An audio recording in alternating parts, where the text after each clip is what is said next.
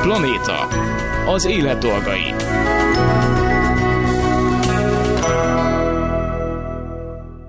Üdvözlöm a hallgatókat, Laj Viktoriát hallják. A mai adásban először is folytatjuk a felkészülésünket, mondjuk úgy a, a túrázásra, azért most már az alapokat átnéztük, ebben az adásban pedig egy nagyon fontos pillérrel, a megfelelő táplálkozással foglalkozunk. Aztán a műsor második felében Kuris Anita etológus kutyaviselkedés terapeuta a vendégünk, akivel a kutyasétáltatással kapcsolatos kérdésekről beszélgetünk. Kezdjük is el.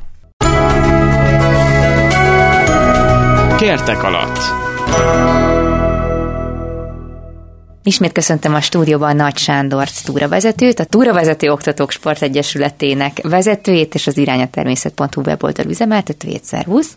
Szervusztok, köszöntök mindenkit sok szeretettel.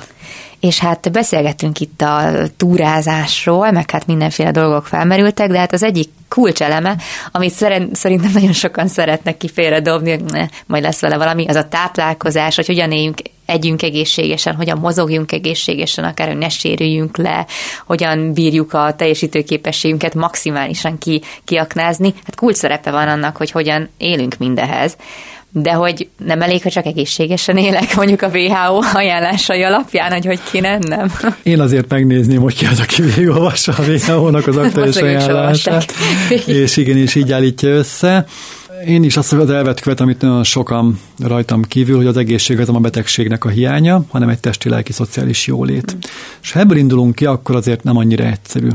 Elcsépelt fogalom, meg tudom, hogy nagyon sokan úgy érzik, hogy hogyan figyeljek az egészséges életet, amikor azt sem tudom majd holnap, töttöröttörö, és tudom, hogy rengeteg terhet cipelünk magunkkal, de azt igenis tudomásul kell venni, és szerintem azt így kezdő alap tényként el kell fogadni, hogy ha egyébként nem vagyunk magunkkal rendben egészségileg, az mindenre kihatással van, és ez valóban egyébként ott kezdődik, hogy mit viszünk be a szervezetbe, mit fogyasztunk, hogyan táplálkozunk, mellette még egyébként, hogy hogyan pihenünk, és a harmadik pedig, hogy milyen aktivitásunk van, mennyit tudunk ugye a fizikai aktivitással, testmozgással foglalkozni. Szerintem ez a hármas adhatja meg azt a fajta egészséget, amit így hívhatunk annak, hogy akkor tényleg így jól, jól vagyunk, egy ilyen jól, jól létet. Túráknál ez még ugye úgy jön ki, hogy hát bizony, amikor túrázunk, fizikai igénybevételnek tesszük ki a testünket, és hát üzemanyagot kell neki adni, az autó sem gurul nyilván csak a két szép szemünkérőt is meg kell tankolni, hát mi is nagyjából, hogy autó úgy működünk, valamilyen üzemanyagot bele kell rakni a kis üzemanyag tartályunkba, és nem mindegy, hogy mit.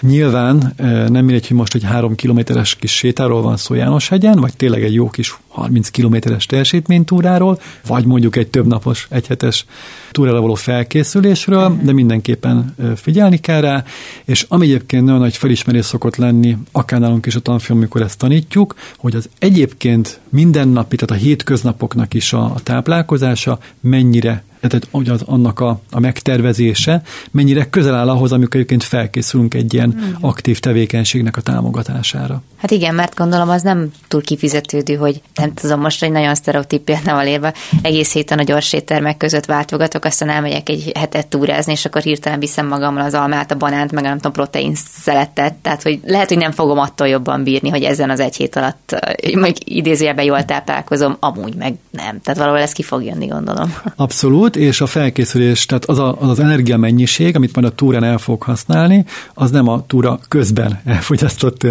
táplálékból lesz, hanem ugye az előző napokéból, tehát pontosan ezért is mondtam a kettő összefüggését, hiszen ha tudom azt, hogy nekem az életmódomban benne van az, hogy a, a hétvégémet valamilyen aktivitással töltöm, sőt, akár hétköznap is mondjuk heti kétszer elmegyek valahova, nem tudom, sétálni, futni, jogázni, bármit csinálni, ahhoz is nyilván kell ugye egy normál alapanyagcsőnél több energia. Erre fel kell készülnöm, tehát ezt előre kell biztosítanom, és ezért mondtam, hogy jó az, hogyha egyébként a, a mindennapjaimnak is megtervezem a, a, uh-huh. az egészségesnek mondott táplálkozását, vagy legalábbis én azt úgy szoktam mondani, hogy az a fajta tudatos táplálkozás történik a mindennapjaimban is, ami a lehetőségeimhez és az igényeimhez igazodik. Ugye a lehetőségem az, hogy mikor, mennyit és mit van, mit tudok bevinni a szervezetbe, az igény pedig az, hogy mire fogom ezt felhasználni, tehát milyenek a hétközepeim, és mondjuk hétvégére milyen plusz extra aktivitást tervezek. Még itt a, szerintem legegyszerűbben a saját példámat tudom hozni, hogy rendszeresen sportolok heti három-négyszer, és minden nap sétálok a kutyákkal elég sokat, a kutyáimmal, viszont hogy a táplálkozásra egyáltalán nem figyelek oda. És hogy nekem ez így jó. Mármint, hogy ezt, hogy napi egyszer eszem rendes ételt, és akkor elcsipegetek egy műzli napközben, az itt tök oké, tehát nem érzem úgy, hogy energiadeficitem lenne. Tehát, hogy itt vaj, de valószínűleg a szakember azt mondaná, hogy van, csak nem érzem, mert ehhez vagyok hozzászokva. Tehát, hogy lehet, hogyha normálisan kezdeni kell táplálkozni, akkor az növelné mondjuk a teljesítményemet, de nem tudom, hogy ez mennyire lehet vajon egyéni, tehát, hogy valakinek tényleg elég az, hogy beírja a bare minimummal, a leg, legkevesebb dologgal, vagy, vagy azért ez humán szervezet, tehát, hogy mindenkinek valahol ugyanarra van szüksége. Második fele is igaz, hogy nyilván egy alapműködésünkhöz is megfelelő minőségű és mennyiségű tápanyagra lenne szükségünk, sőt nem lenne, van uh szükségünk. Viszont azt kell mondjam, hogy a testünk nagyon-nagyon jó, jól össze van rakva. Nagyon sokáig lehet húzni és terhelni, vagy hogy kicsit csúnyában, de realisztikusabban mondjam, nagyon sokáig anélkül lehet zsigerelni, hogy annak valamilyen lát, látványos következménye legyen. Uh-huh.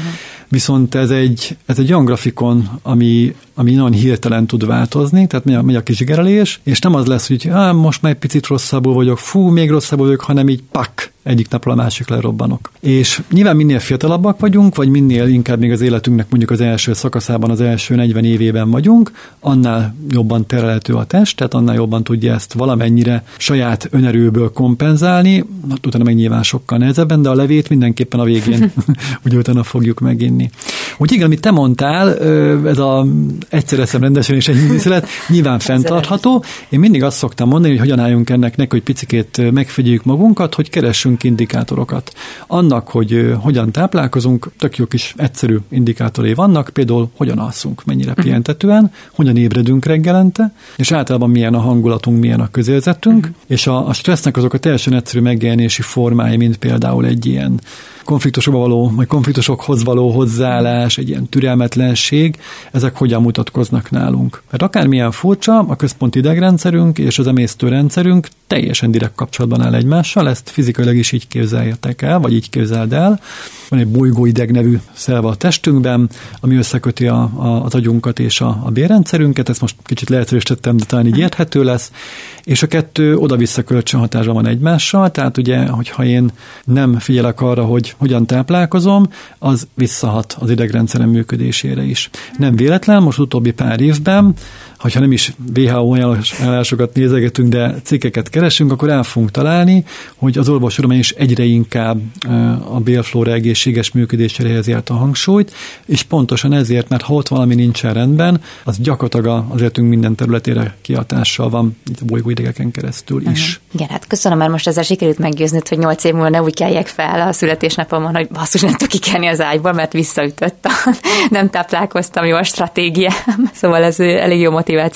De hogy az egyébként, hogy mozog az ember, mondjuk erősebb mozgást végez hétvégente, tehát aktívabb, ahhoz kell plusz mondjuk, nem tudom, vitamin, magnézium, ami egy kicsit busztolja a szervezetét? Nagyon jó a kérdés. Ha normál táplálkozás folytatunk, alapvetően nincs, nincs szükségünk étrend kiegészítőkre. A normált azt értem, hogy vegyes táplálkozás, tehát hogy nem vagyunk semmilyen ilyen nagyon olyan szélsőséges étrend vagy diétának a, az elkötelezettjei, és a vegyes alatt értem azt is, hogy belefér a húsfogyasztás, belefér nyilván bele kell, hogy férjen mindenféle zöldségnek, növénynek, magvaknak és minden másnak a fogyasztása is, és kellőképpen divers, tehát nem összesen háromféle ételből áll az étrendünk, hogy nem tudom, pizza, kakaós tej, nem tudom, kávé, meg mondjuk nem tudom, joghurt, hanem hogy tényleg azért, azért legalább egy olyan 25-30 fél alapanyagot egy hét leforgása alatt azért be tudunk juttatni a szervezetbe. Ez esetben egyébként plusz pótlásra még van szükség, ugye azt mindenki leszokta írni, aki a témával foglalkozik, hogy vitaminok közül is ugye a D-vitamin az, amit ugye szeretünk csak a napsütésből lenne képes nagy mennyiségben előállítani, kis mennyiségben nyilván mondjuk egy tojásból is bevihető. Tehát, hogy nyilván ilyen pótlásra szükség van, valamit a betegségek vagy legyengültség esetén indokolt, és szokták is a szakemberek javasolni, hogy nyilván alapvitaminokat pótoljunk. Ásványi sók esetében mondta ugye a magnéziumot, káliumot, kálciumot, nátriumot, ugye ezt a négyet szokták javasolni. Ez banánnal, paradicsommal és mandulával teljesen bevihető, és azért egy héten belül ezeknek meg kell lennie, vagy jó, ha megennik az étrendünkben. Uh-huh. Ha pont ezeket mondjuk valamiért nem szeretjük, még így is vannak kiegészítők. Aki nem fogyat tejterméket, ott a mák például kálcium bevitelre, és még így uh-huh. hosszasan sorolhatnám. Nagyon jó szerintem nagyon jó hozzáférhető cikkek vannak most már az interneten. Azt javaslom, hogy ha, ha cikkeket böngészünk, akár Facebookon, akár Instagramon, azért dietetikusnál lejjebb ne adjuk, tehát hogy mindenképpen olyan szakembernek a tanácsára hallgassunk, aki vagy mint táplálkozási tanácsadó, már régebb óta a szakmájában nagyon hiteles, vagy dietetikus minimum, e fölött nyilván persze lehet bármilyen más szint. És a másik pedig, hogy ö, ha meg kéne nevezni valamit, ami a táplálkozások kapcsolatban lassan népbetegség lesz nálunk, legalábbis inkább civilizációs betegségnek hívnám, és ezért, hogy most megleplek téged, a túlevés. Nagyon-nagyon nagy mértékben a lakosságnak állítólag több mint az 55%-a minimum, többet fogyaszt, mint amire szüksége van, és emellett még az is jellemző, hogy egy, egyfajta ilyen, ilyen tápanyagdeficitben, mondjuk nem kalóriadeficitben, hiszen olyan ételeket fogyasztunk, ugye ultrafeldolgozott ételek, előreelkészített készételek, csomagolt készételek, amik ugye kalóriadúsak, de tápanyag szegények. Tehát, hogy esszük, esszük, esszük, és igazából a tápanyag, aminek be kéne jutni, az rajtuk keresztül már nem tud, ugye az ultra feldolgozottság miatt sem. A másik ilyen, amire figyelni kell, hogy nyilván a, kalóriafogyasztásunkat túlbecsüljük, tehát azt gondoljuk, hogy fú, elmentem futni a Margit szigetre egy kört, ez biztos ezer kalória volt, nem. és amúgy a bevitelt meg alá, tehát hogy ó, megettem egy jó kis hamburgert, mennyi, és ez két-háromszáz biztos, nem.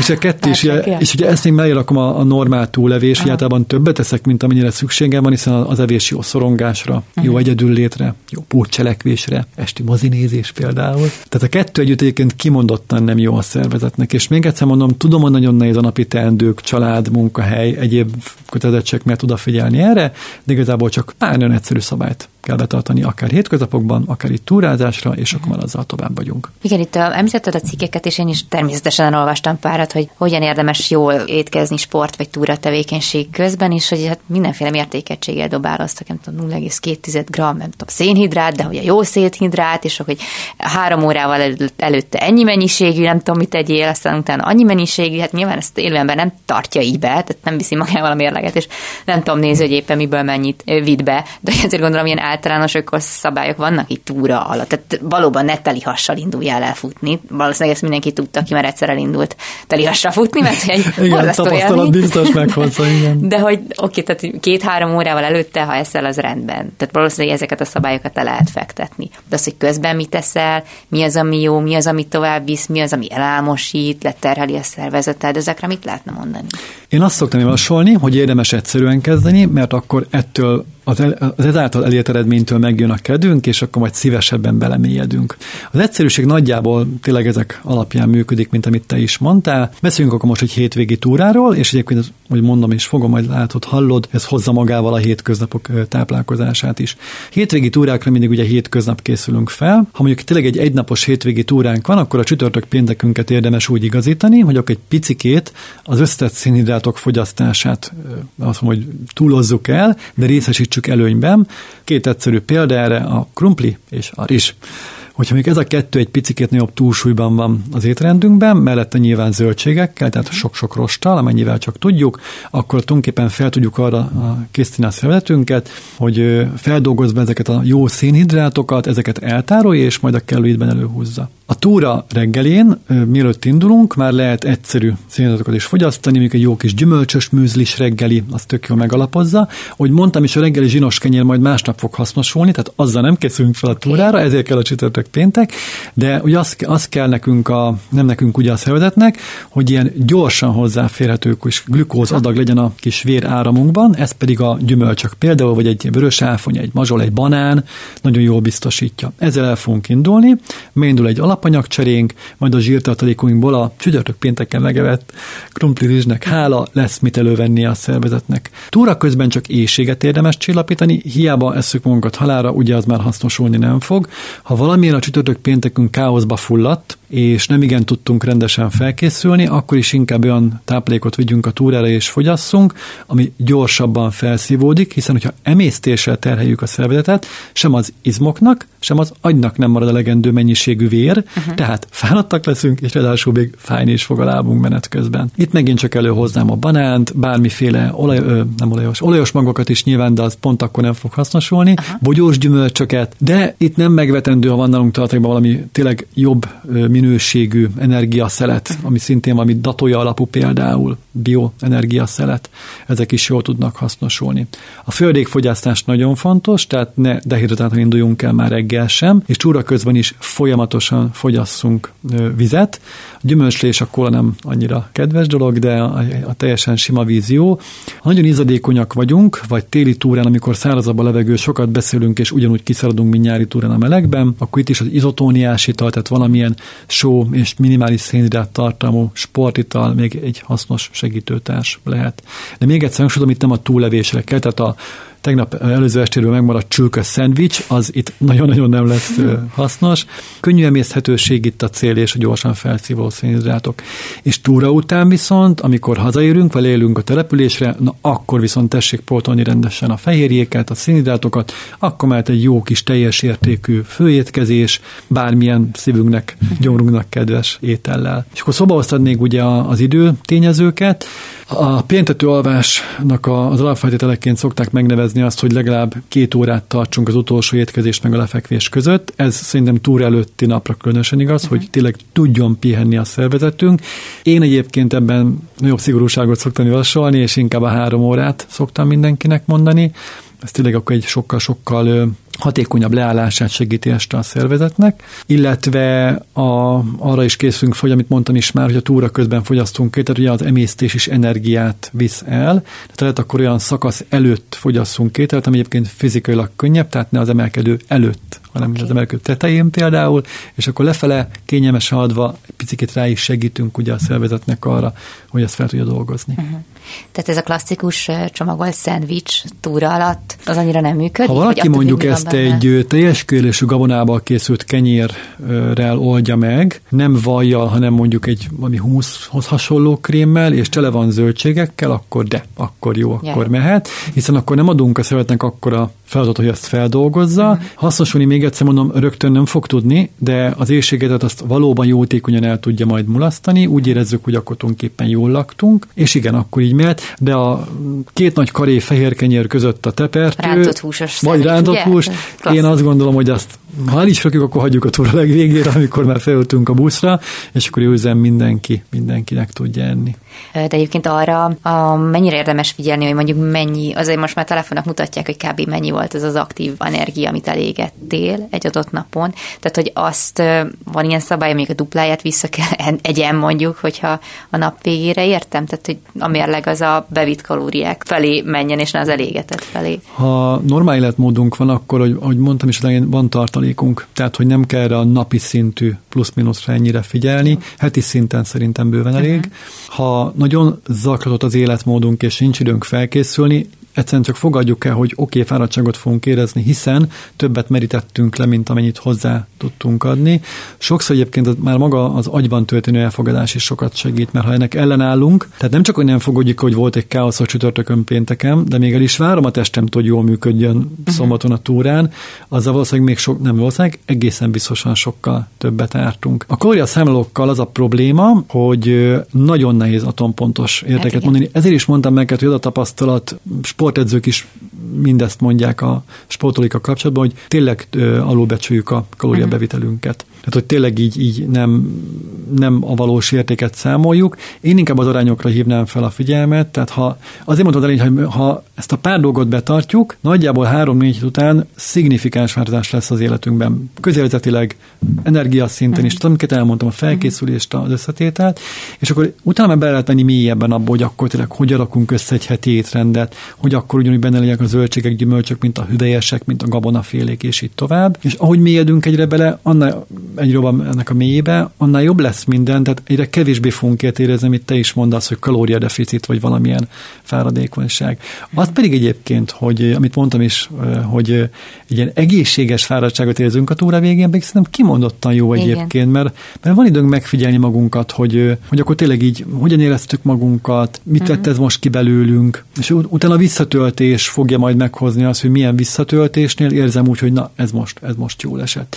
Saját példámat is mondom, én úgy érzem, hogy azért hétközben nagyon kiemelten tudok figyelni a jó táplálkozásra, és egy hétvégi hosszú futás, 30-40 km, egy hosszú nehéz túra után abszolút nem igénylek több, vagy nagyobb mennyiségű vacsorát, mint bármikor máskor. És ez egy megnyugvás számomra, hogy akkor oké, okay, foglalkoztam a testemmel, jól fel tudtam tölteni, a azonnali szükségleteit túra közben, futás közben ki tudtam egészíteni, és egyébként az élet meg szépen megy tovább. Uh-huh. Tehát az ilyen megfigyelések szerintem is sokkal hasznosabbak abból a szempontból, hogy már a mindennapjaink is jobbak legyenek. Ugye az étkezésen túl a, a másik fontos pillér az, hogy, egy, tehát, hogy ez a mozgás, amit végzünk, ez ne menjen a rovására a, a testünknek. És én nem tudom, hogy egy, mikor mehet lényegében ez rá. Tehát, hogy mondjuk egy gyaloglás, egy hosszú több kilométeres gyaloglás, az mennyire megterhelő vajon egy szervezetnek? Mert oké, hogyha mondjuk az ember edzett, de hogy azért az izületekre annak hatása van, nem tudom, a derekad elkezdhet fájni, tehát hogy van az a szint, ami fölött már megterhelő, vagy ezt érezni kéne valahonnan, vagy tudnom, hogy mi az, ami belefér nekem? Orvosok és edzők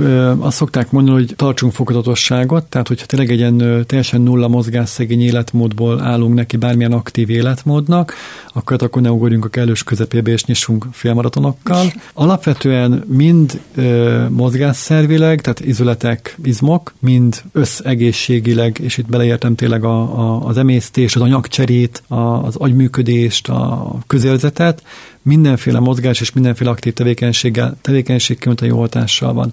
Ellenjavaslatok akkor vannak, amikor valakinek valamilyen fennálló, tartós működésrendellenesség, tehát betegsége van, vagy tényleg mozgásszervileg is valamilyen olyan problémája, ami akadályozza őt az adott mozgás végrehajtásában. Ha tud ilyenről, valószínűleg tudni fog róla, az első alkalommal felismeri, szakember ez elmegy, megmutatja, majd akkor elmondja, mire kell vigyázni, mire kell figyelnie. Tanfolyamon minden évben több olyan hallgatónk is van, aki olyan effektíve fennálló problémákkal érkezik, amik lehet, hogy valaki más azt mondaná elsőbb, hogy fú, hát akkor biztosan megyek kell túrázni. De hát pont erről szól, hogyha megismerem a testem, tudom, hogy hol a határaim, ezeket tiszteletben tartom, maga a mozgás, maga az aktivitás kimondottan jó, sok esetben még ezt a fennálló problémát enyhíteni vagy javítani is tudja. Tényleg két kulcs szó van a tudatosság, hogy nem elmagatelizálni semmit, konzultálni szakemberrel, akár utána olvasni, figyelni, és ugye a, a fokozatosság, hogy elkezdeni kevesebbel, kisebbel, kisebb terheléssel megfigyelni a működésemet és úgy igazítani. De mit kérdeztél, egy egészséges, alapbetegségekkel, alapmozgásszervi problémákkal nem rendelkező felnőtt esetében, akinek az életmódja is kielégítő, nincsenek különösebb stresszfaktorok, és, ahogy mondtam is, tud figyelni pihenésre, étkezésre, egynapos 20 kilométeres középhegységi túra egészen biztos, uh-huh. hogy kell jöjjön mindenféle felkészülés felkészültség nélkül, az, hogy az izmai fáradtak lesznek, vagy ő maga is közérzetileg fáradt lesz, teljesen rendjén való, ez nem baj, megfigyeli magát, hol érzem, mit érzek, következőleg már sokkal tapasztaltabb lesz, de ez csak jó egyébként, hogyha ezeket, ezekben a működésben megismerjük magunkat. Meg hát a sérüléseket is gondolom így fogjuk tudni elkerülni aztán. Így van, pontosan. Tudatossággal ugyanúgy, tehát hogy nem, nem bagatelizálunk semmit el a fogadatossággal hmm. és az a figyeléssel, így van. Csak ez a teljesítmény, nem tudom, kényszer, vagy ez a vágy, ez sokszor benne van az emberekbe, főleg olyanoknál nézt, vagy figyeltem ezt meg, akik még sokáig kihagytak egy sporttevékenységet, mondjuk betegség vagy sérülés miatt, és hogy egyből rögtön ugye vissza akar menni a közepébe, és hogy kvázi haragszik önmagára, amiért nem tudja ugyanazt a teljesítményt produkálni, amit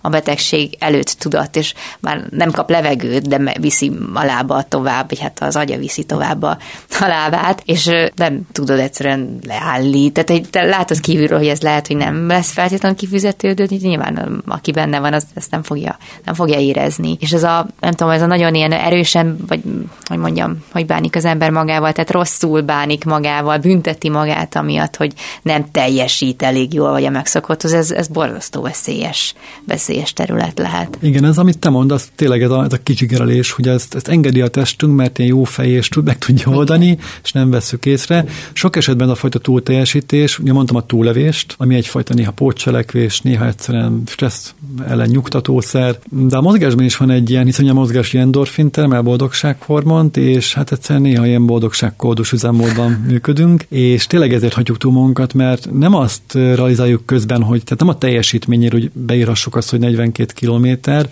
hanem tudat alatt egyszerűen az, amit ad, hogy folyamatosan ott pörgünk, uh-huh. és ugye termelődik ez egyébként valószínűleg máshonnan nem fedezhető jó érzés, mert mondjuk nincs éppen egy olyan stabil stabil szociális hátterünk, mondjuk a munkahelyünk is egy nem túl kellemes támogató. Egyszerűen ebbe tudjuk megélni, ebbe tudjuk kiélni, és ezzel hajszoljuk magunkat. Erre nyilván egy barát is fel tudja hívni egy figy- a figyelmet, egy szakember is fel tudja hívni a figyelmet. Én általában szoktam mondani mindenre az életben, munkára, túrázásra, futásra, evésre, hogy mindig a, a diverzitás jó, hiszen a természetben és a diverzitás az, ami, ami miatt túlél a természet, ugye az a sokszínűség. Ha azt veszük észre az életünk, hogy kezd beszűkülni, tehát hogy így kezd megszűnni a sokszínűsége, és egy valamire fókuszálunk rá, az mint egy ilyen kis piros lámpa, vagy kis vészcsengő, azt úgy érdemes megállni, és kicsit végig gondolni, hogy akkor most miért is csinálom, vagy, vagy mit is csinálok és akkor hát, ha így ki is, ki, kibukik rögtön, hogy mi van az egész mögött. Igen, és hát félreértés ne essék, a sport is lehet egy ilyen terület. Abszolút. A sportfüggésség, ez egy nagyon, nagyon is létező téma, viszont hát nem a mai alkalommal. Nem fogjuk ezt Majd legközelebb. Úgyhogy nagyon szépen köszönöm Nagy Sándor túravezetőnek és a túravezető oktatók sportegyesületének vezetőjének a, a beszélgetést. Köszönöm szépen, itt lehettem. Planéta. Az élet dolgai.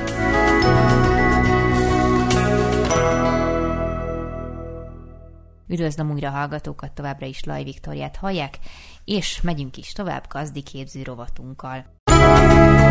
Gazdiképző. Társállattartás felsőfokon.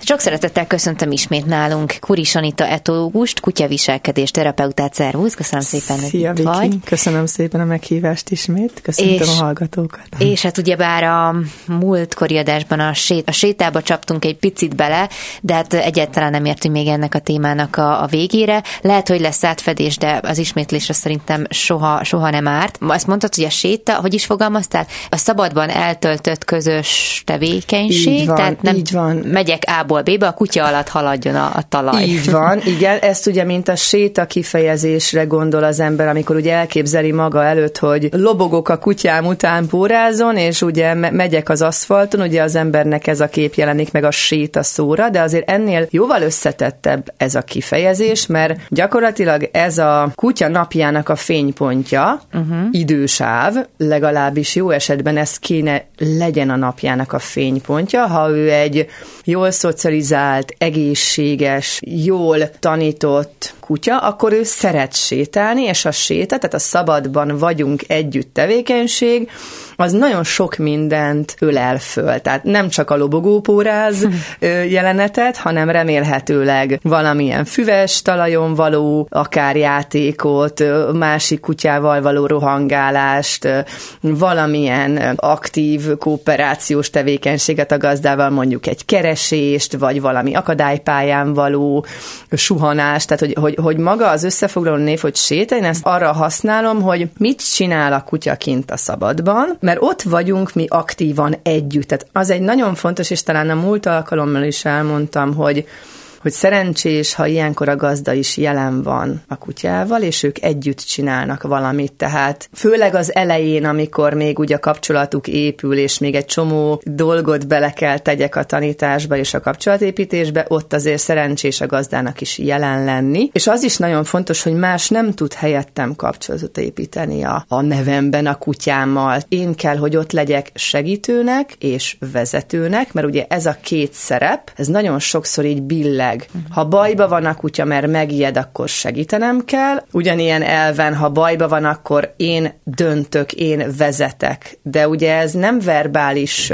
Ugye nagyon-nagyon sokszor látom, hogy a gazdik egy picit abban értik félre a kutyát, hogy megpróbálják megmagyarázni az eseményeket, vagy a megmagyarázás révén vélik, hogy ebben megnyugtatják a kutyát. Nyilván itt az ember is, ha megijed, akkor az ember is hajlamos beszélni, élni, uh-huh. ez, ez talán egy ilyen önnyugtatás is, de hogy sajnos ebből a kutya nem biztos, hogy ugyanazt érti, amit szánok, és azon gondolkodtam múltkor, mert nagyon sok ilyen helyzetet látok, hogy a gazdi óhatatlanul elkezd nyugtatni, Igen. simogatni, és az jutott eszembe, hogy ennek mi lehet a gyökere, és ugye a tükörneuron nagyon sokszor használjuk a, a gyermek, kisgyermek nevelés során, uh-huh. hogy mennyire fontos a tükörneuron elv, tehát a, a szülő nyugodtságát, az én nyugodtságomat kell mutassam a gyermeknek, hogy a gyermek is megnyugodjon. Ez ugye egy, egy tükörneuronnak így működnek, hogy a, a gyermek miután egy mintát követ ugye a szülőt óhatatlanul utánozza, azzal, hogy én legugolok elé, megfogom a vállát, és nagyon nyugodt hangon beszélek hozzá, az a gyerek emiatt a minta tükör miatt megnyugszik. Na most azt gondolom, hogy az emberek ezzel a gondolatisággal próbálják a kutyát és így módon megnyugtatni. Egy baj van, a kutya más fajhoz tartozik, tehát a kutya kizárólag a kutyát fogja mintának venni, vagy a, tehát a saját állapotát nem az én, hogy létem szerint fogja megmérni, hanem ő van valahogy. Amíg az ő állapotának a kiváltó ingere nem változik meg, ő nem tud magán se változtatni. Tehát az én segítségem nem a gyermek megnyugtatásnak a segítség analógiáján működik, hanem a kutyáknál teljesen más mechanizmust kell behozni. Itt is a segítő szerep értendő, csak ebben az esetben a segítség egy távolságnövelés, egy vezetői szerepátvétel, egy én viszlek, a póráznak a tar- mozgástartományát én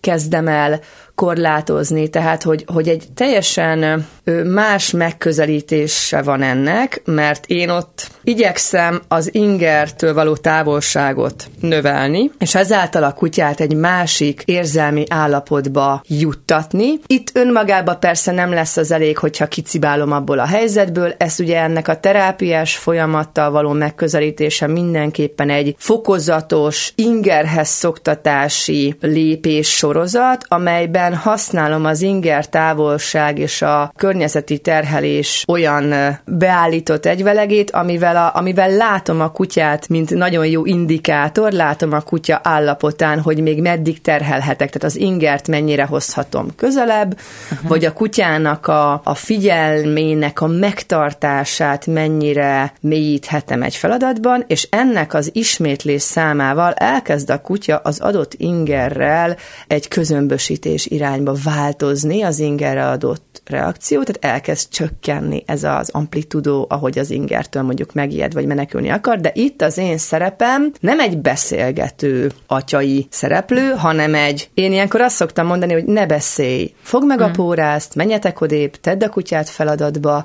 ez ilyen kicsit ilyen szlengül hangzik, tehát érd el, hogy a kutya dolgozzon veled egy helyzetgyakorlatba, erre nekem van egy olyan, az iskolán szoktam egy olyan helyzetgyakorlatot csinálni, hogy van egy folytonos feladatban tartásos mozgás sor, és ettől a kutya nem csak gyorsan megcsinál egy fekvő helyzetet és, és szalad tovább, hanem van egy ilyen koreografikus mozgás minta, amitől a kutya benne marad a segítségemmel a feladatban, és aki feladatot teljesít, az nem a környezeti ingerekre fog fókuszálni, hanem értelemszerűen a feladatra, amelyben van, de ugye nagyon gyakori hiba, vagy, vagy félreértés, hogy megijed a kutya, és a gazdi gyorsan előkap egy utalomfalatot, és elkezdi kapkodva mondjuk megpróbálni leültetni. Uh-huh. És teljes kudarcba fullad az eseménysor, hiszen a kutya gondolatában egy teljesen másik állapotban van. Lehet, hogy a gazdival úgy amúgy nem is szokott ilyen feladatban lenni, csak pánik helyzetben hozza elő a gazda ezt az ötletet, mert esetleg olvasta vagy hallotta valahol,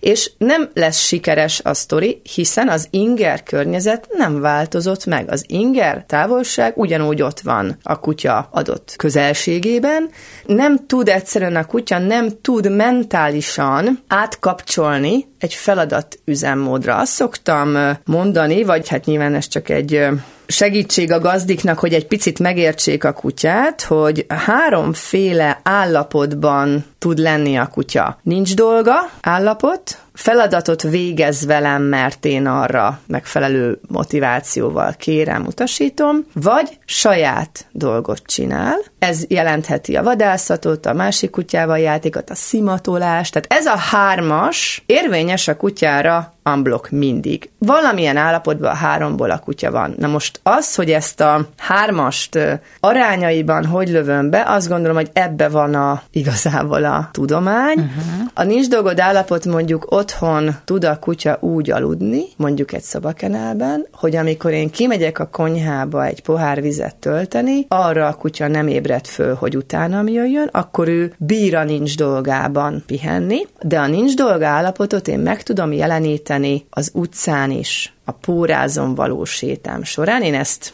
ennek, adtam egy ilyen fantázia nevet, könyvsétának hívom. Nem fejtem ki, hogy miért, de hogy van egy fantázia neve, vagy kifejtetem, kifejtetem hogy miért. Azért, azért hívom így, mert azt úgy próbálom szemléltetni a gazdiknak ezt a jelenséget, hogy képzeld el, hogy van a hónod alatt egy vastag könyv, mondjuk Adi összes szoktam mindig a sulim valamiért mondani, és arra kell figyelj, amikor a kutyádat magad mellett tartott pórázon, hogy ez a könyv nem eshet ki a hónod alól. Ilyen formán a kutyának a mozgás tartománya nagyjából egy ilyen 15-20 centi uh-huh. melletted jövést jelent, amiben szerencsés, hogyha a kutyát úgy tartod magad mellett, hogy ő a fél szemével a lábadra rálásson. Magyarul olyan, mintha egy, egy ilyen buborékba mennénk, ugye ott nagyon együtt vagyunk, természetesen így is lehet pórázt húzni, és itt az elvet kell megérteni, hogy ezzel a mozgáskorlátozás változással, ezzel a könyvséta nevezetű helyzettel, amit természetesen lehet eszközökkel megsegíteni. Tehát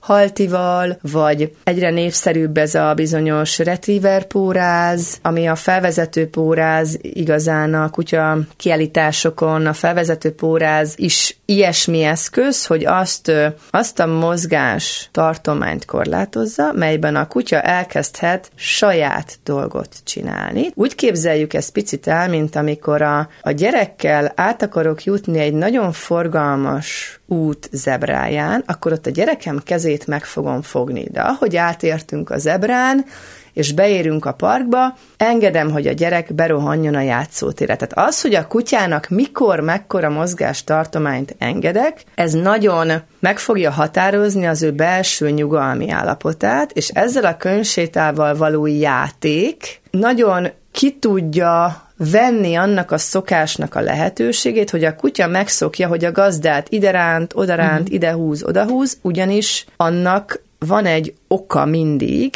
hogy a kutya miért kezd el pórázt húzni. Alapvetően a séta célja, hogy tanítsam a világot a kutya számára, de fokozatos terheléssel, és itt a terhelés fokozata az mindig egyedi, tehát ami az aktuális kutyának aktuálisan tolerálható. Uh-huh. Tehát egy menhelyről hat éve menhelyen lévő kutya, akit kihozok a belvárosba, hát ott úgy érezzük, hogy mínusz százról kezdhetünk de ha kölyökként velem együtt él, nagyon, nagyon gyors léptékben haladhatok a terheléssel. A feladatról csak egy kérdés, Igen. igazából mi számít annak, hogy ez lenne egy kicsit kézzelfogható? Mert egy példa, hogy amikor én mondjuk futni megyek a kutyával, akkor azt látom, hogy, tehát, hogy sokkal jobban követ, mint hogyha csak sétálnék valahol, kullógnék és jönne. Azt látom, hogy jobban azt nézi, hogy én mit csinálok, és ahhoz igazodik. Alapvetően a te kocogsz, és ő pedig kocog melletted, és ebben akár laza a póráz, vagy nincs is nincs rajta, is rajta póráz, de úgy, úgy ott felejti magát melletted, én ezt már a nincs dolga állapotnak detektálom. Okay.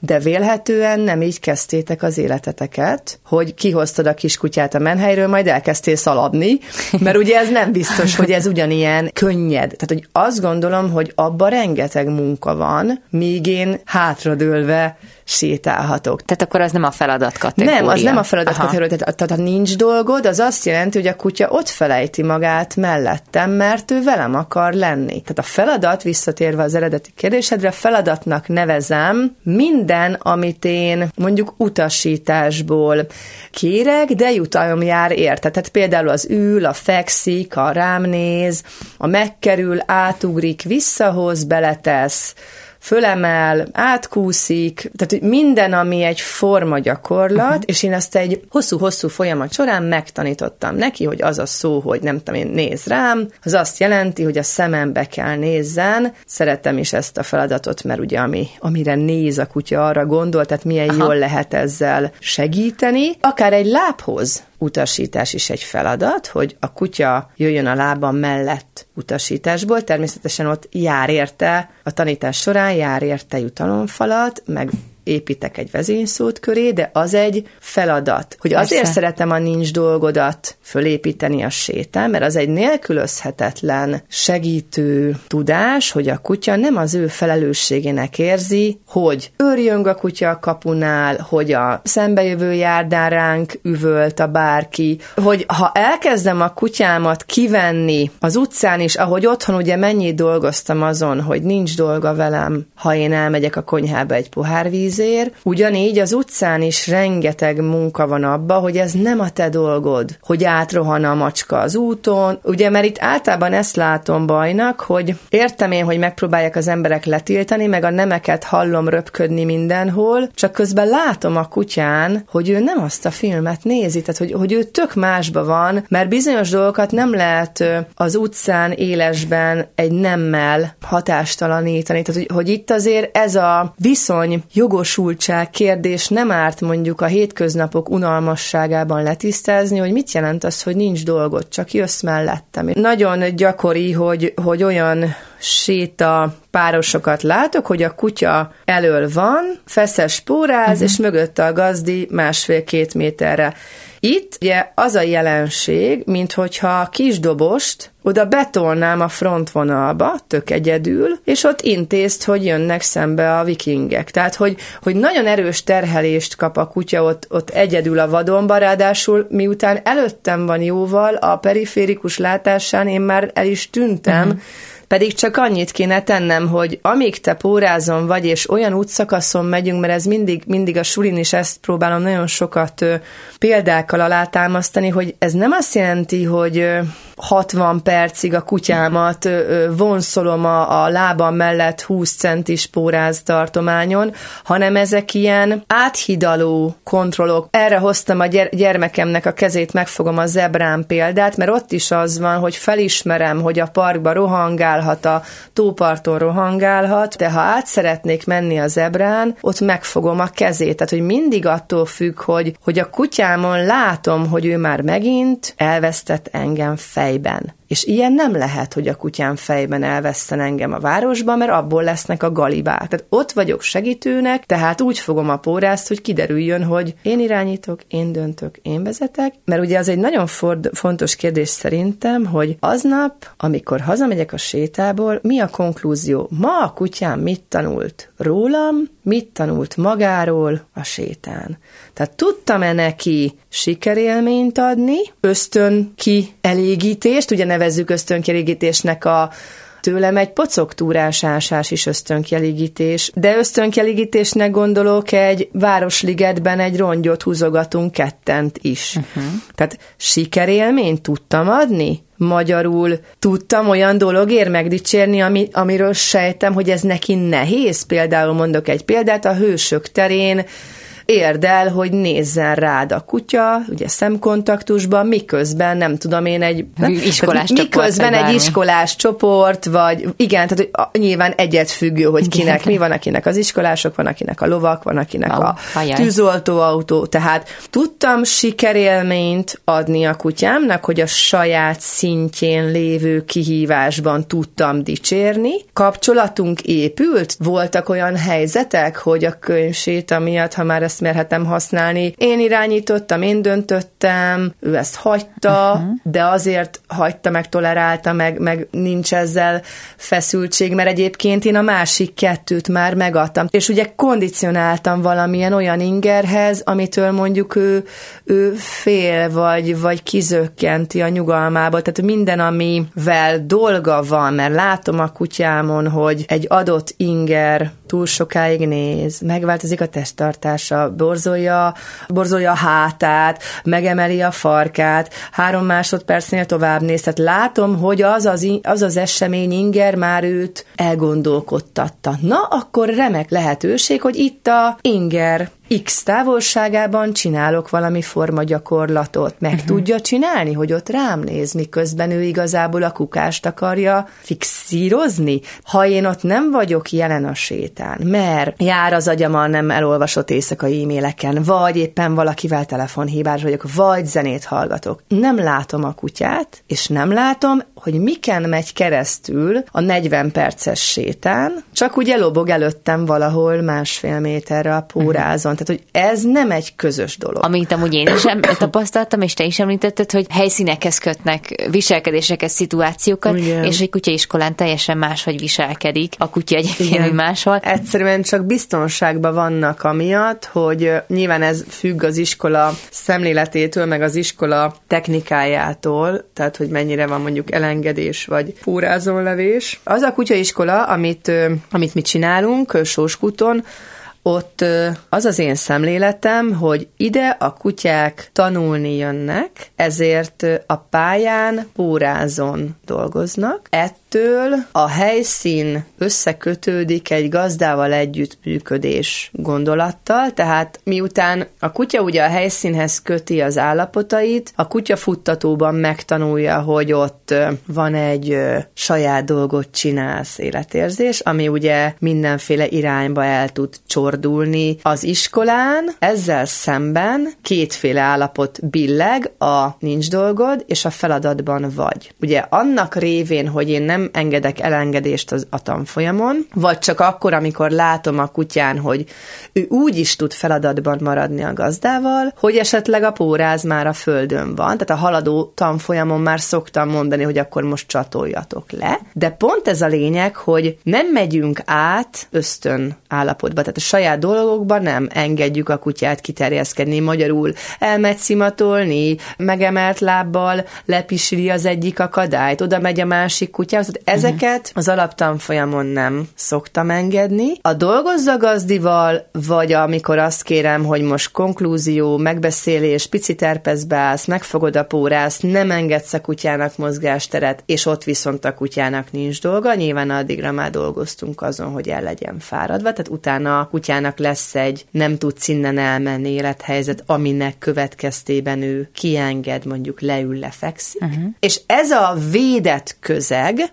hogy feladatban vagyok a gazdámmal, de ugyanígy a pattársam is feladatban van a saját gazdájával, tehát én nem vagyok veszélyben, hogy most indult egy kölyökcsoport is, és egy felnőtt csoport, erre a tanfolyamra sok olyan kutya jön, aki már valamilyen iskolát megjárt, tehát esetleg több éves állatkák, és a reaktivitás azért nem jelenik meg a pályán, mert nincsen oka a kutyának a másiktól megijedni, mert aki feladatban van, illetve azt látja, hogy a másik is feladatban van, aki ugye feladatra bír koncentrálni, az nem okoz fenyegetést. Uh-huh. És hogyha én feladatban bírok lenni, a másik kutya látványa nem okoz nekem kizökkenést, mert a feladatban levés képessége egy döntés abban, hogy én most rád figyelek, de mellesleg nyilván attól még érzékelem, hogy elment egy holló, elszállt uh-huh. egy repülő, a szomszéd pályán a panzióban ugatnak a kutyák, de ez ugye rám, mint mellékesemény hat, és ezt hívom ugye az utcán is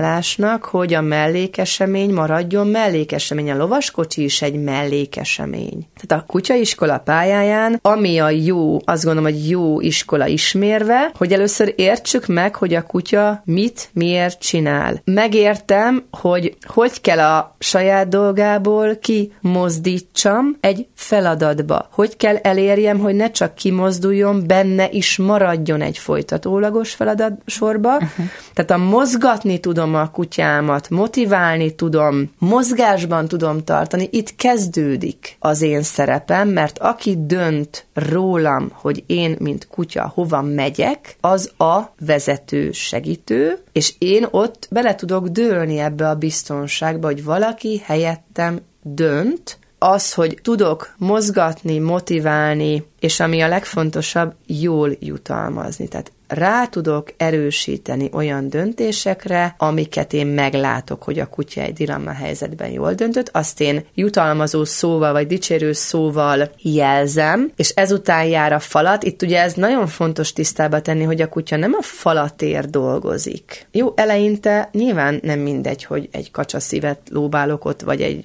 birka szemet, de azért hosszú távon az elismerés, a de ügyes vagy, annak óriási súlya lesz, és nyilván a suli feladata, hogy az a, az a birka szem az kezdjen kikerülni a, a köztudatból, hanem egyszerűen csak a dicsérő szó. Meg lehet azt a birka szemet aztán persze kapni, de nem, a, nem annak a követése lesz a lényeg. Az a bizonyos motiváló falat, az szépen elkezd majd egy ilyen mellékszereplő lenni, uh-huh tehát, hogy a látom a kutyát, értem a kutyát, jókor jutalmazok, és mindezt közösségben teszem, tehát a kutyám megtanulja, hogy ebben a közösségben ő biztonságban van, mert ezek a kutyák rá nem jelentenek veszélyt. Azoktól a kutyáktól ezek a kutyák soha nem szoktak félni a közösség Igen. kutyáitól.